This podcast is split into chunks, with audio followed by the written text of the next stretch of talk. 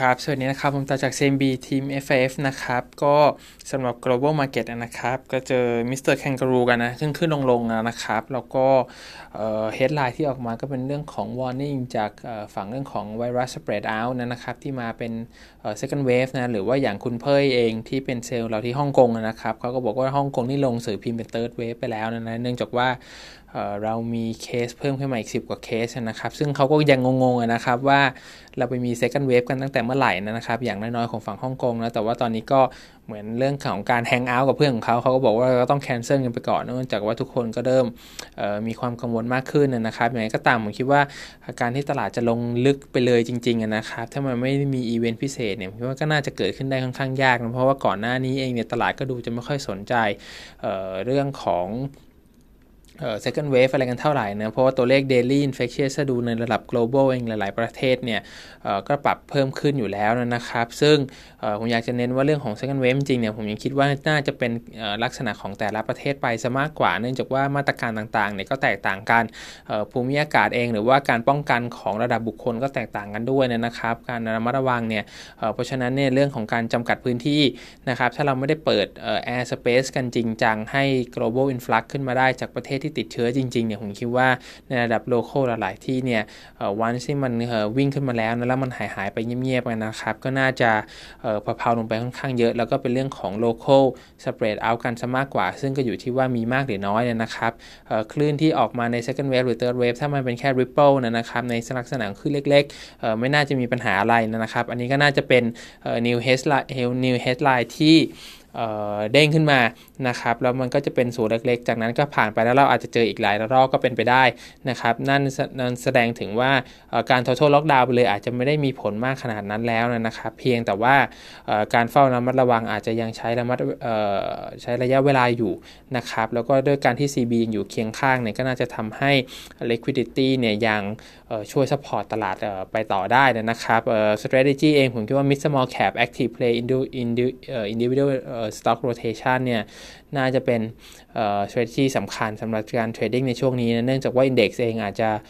วิ่งขึ้นวิ่งลงออกแนว sideway up หรือ sideway ขนาดใหญ่ได้มากขึ้นนะครับแล้วก็ทำให้การเป็น active play เนี่ยน่าจะสร้างผลตอบแทนได้ดีกว่านะครับของฝั่งตัว ตัวจีนก่อนละกันนะครับ paper ใหญ่เนี่ยก็คือของฝั่งแบงก์เมื่อวานเราอัปเดตเรื่องของ value และกาดไปแล้วที่มีโอกาสที่จะ flow เข้าเพิ่มเติมนะครับฝั่งแบงก์เองเนี่ย analyst เราก็ออกมาเป็น overweight เหมือนเดิมนะครับท็อปพิกมี China Merchant มี China Construction แล้วก็ตัวสุดท้าย CTIC นะครับเขามองว่ายังมี room upside เพิ่มเติมสำหรับกลุ่ม China Bank นะเนื่องจากว่าถ้าเทียบกันกับสมัยก่อนเนี่ยบวกกับ valuation ปัจจุบันนะครับ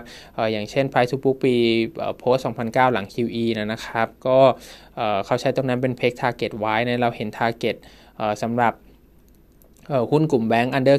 coverage นะฝั่ง H share เนี่ยมี 76% upside ส่วนฝั่ง A share เนี่ยมี 33% upside นะเนื่องจากว่าเขายอมรับว่ารอบนี้ไม่ใช่ fundamental play แต่เป็น liquidity play นะครับเพราะฉะนั้นไปเทียบกับสมัย QE แรก ๆ หลัง post crisis ไปเลยจริง ๆ เนี่ยอาจจะมี สตอรี่ที่ใกล้เคียงกันนะครับสำหรับการเล่นของกลุ่มแบงก์ของจีนได้นะอย่างที่2นี่ก็คือเรื่องของ MSCI China เองนะครับกับ MSCI China Bank เมันเริ่ม cash up มันขึ้นมานะครับแล้วก็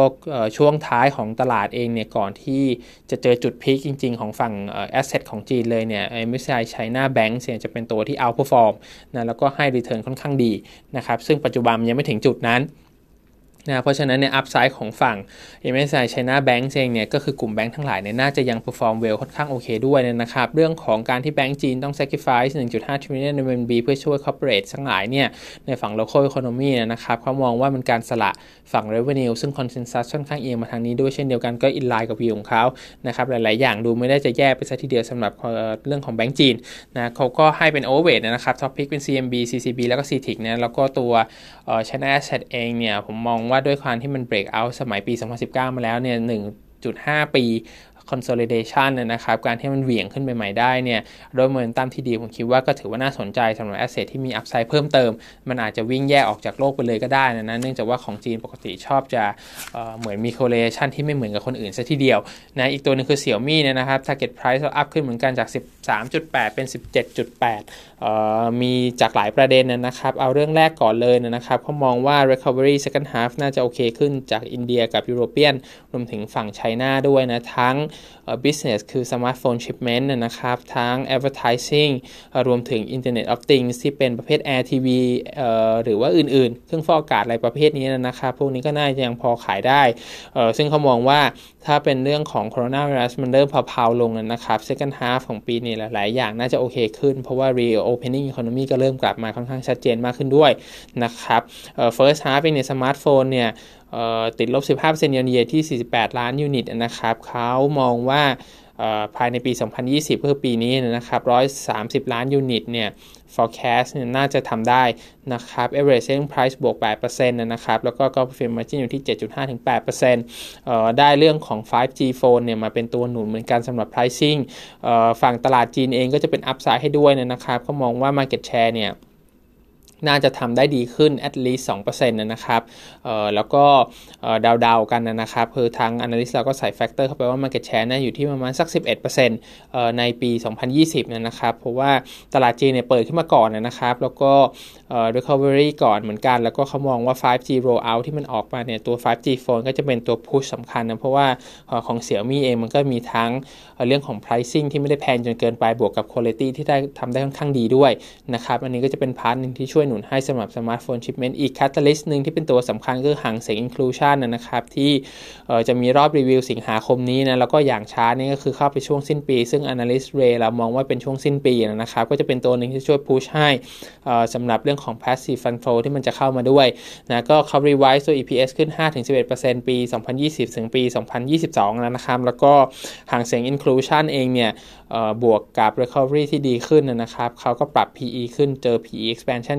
ให้อยู่ที่ 30 เท่าจากเดิม 20 เท่านะ target price ก็เลยขยับขึ้นมาเป็น 17.8 นะครับ ตัวหุ้นเองเนี่ยผมว่า long term bottom เนี่ยทำไปแล้วนะครับ แล้วก็วิ่งขึ้นมา 1 ชุดแถวๆ14 ลงไปพักจนถึง 10ฮ่องกงดอลลาร์นะครับ แล้วก็ค่อยๆไต่ระดับขึ้นมาใหม่ สุดท้ายทำ break out ไปแล้วเมื่อ 2-3 วันที่แล้วนะครับที่ตรง 14 resistance zone นั้นเลยนะก็เป็น buy signal สำคัญแล้วก็ confirm ภาพที่ผมเคยเขียนไปในโน้ตก่อนหน้านี้ว่าเราอาจจะเจอ long term bottom ไปแล้วที่แถว9หรือ 10ฮ่องกงดอลลาร์นะครับการพักตัวรอบนี้ ก็เป็น correction ชุดใหญ่นะครับ แล้วก็ทำ new high ได้ก็ถือว่าหุ้นน่าจะยัง up trend ต่อไปนะครับ แล้วก็ story มีให้ค่อนข้างเยอะเหมือนกันนะผมคิดว่าแล้วด้วย asset ของ China เองที่มันค่อนข้างชัดเจนว่ามันเริ่ม outperform ในลักษณะ global asset ที่ global asset play ที่จะกลับมาเล่นด้วยนะเสี่ยวมี่ก็จะเป็นหนึ่ง target ที่น่าสนใจนะผมคิดว่าก็ trading ได้นะส่วนเรื่องของ target เนี่ยในฝั่งของ technical เองก็เจอ target ไว้แถวๆประมาณ 18ฮ่องกงดอลลาร์เช่นเดียวกันก็ in line กับของทาง ของทางเรานะครับของฝั่งอาเซียนมี Bank Negara คัดดอกเบี้ยไป 25 bip นะครับ ทางมิเชล Econ ของเราเนี่ยเขาก็ปรับตัว GDP นะจากเดิมเนี่ยลบ 4.3%เยนเยสำหรับปี 2020 นะ ปรับเป็น 3.5%นะ เพราะว่าเขาก็มองว่าเรื่องของ ตัว interest rate เนี่ยลงมาช่วย support economy ให้นะครับ แล้วก็เรื่องของ expectation การคัดดอกเบี้ยเพิ่มเติมไม่มีแล้วนะครับเขามองว่าจะน่าจะ maintain อยู่ที่ 1.75%นี้ต่อไปตลอดจนสิ้นปี ส่วนทาง IV เองเนี่ยก็ reflect เรื่องของ earning cut ไปแล้วเหมือนกันนะเรื่องของดอกเบี้ยนะให้กับกลุ่มแบงก์นะครับ ซึ่งก็เป็น negative ไปตัว EPS ตัว EPS ของปี 2020เนี่ยก็ลบ 11.2% year on year target price อยู่ที่ 1496 นะครับ top p ิ c เขาเป็น top growth ตามตลาดเหมือนกันก็ค่อนข้างมวนติมเหมือนตามเชสเซอร์นะครับ อาจจะเทรดดิ้งบายได้นะครับ แล้วก็ถ้าออกช้าจริง ๆ ก็อาจจะต้องระมัดระวังนิดนึง เพราะว่าหุ้นก็รีเฟล็กไปค่อนข้างเยอะแล้วนะเพียงแต่ว่าเรื่องของ second wave เนี่ยก็ยังช่วยหนุนให้สำหรับทีมเรื่องนี้นะครับ แล้วก็อีกตัวหนึ่งก็มีตัว Tenaga สำหรับความเป็น defensive ของเขานะแล้วก็มี Yinson สำหรับ top pick ในมาเลเซียนะครับตัวสุดท้ายคือตัว ALLT นะเป็น REIT ของทางสิงคโปร์นะครับ Analyst เราอัปเกรดขึ้นมาจากเดิมจากโฮเป็น Add Target Price 0.713นะขยับขึ้นมาเล็กน้อยนะแต่ว่าเรื่องของ DPU เนี่ยนะครับ ก็ปรับลง3-12%ปีนี้ถึงปี 2022 นะครับ แต่ว่าด้วยความที่มันเป็น cheap valuation กับ dividend yield 8%นะ valuation price to book นี่อยู่ประมาณ 1 เท่านะ ซึ่งถ้าเทียบกับ ตัว industrial average ที่เป็นพวก logistics เหมือนกันนะครับ ก็ถือว่าค่อนข้างถูกนะ ตัว average sector เนี่ยที่ 1.27 ตัวนี้อยู่แค่ 1.0 นะนะ แล้วก็ dividend yield เนี่ย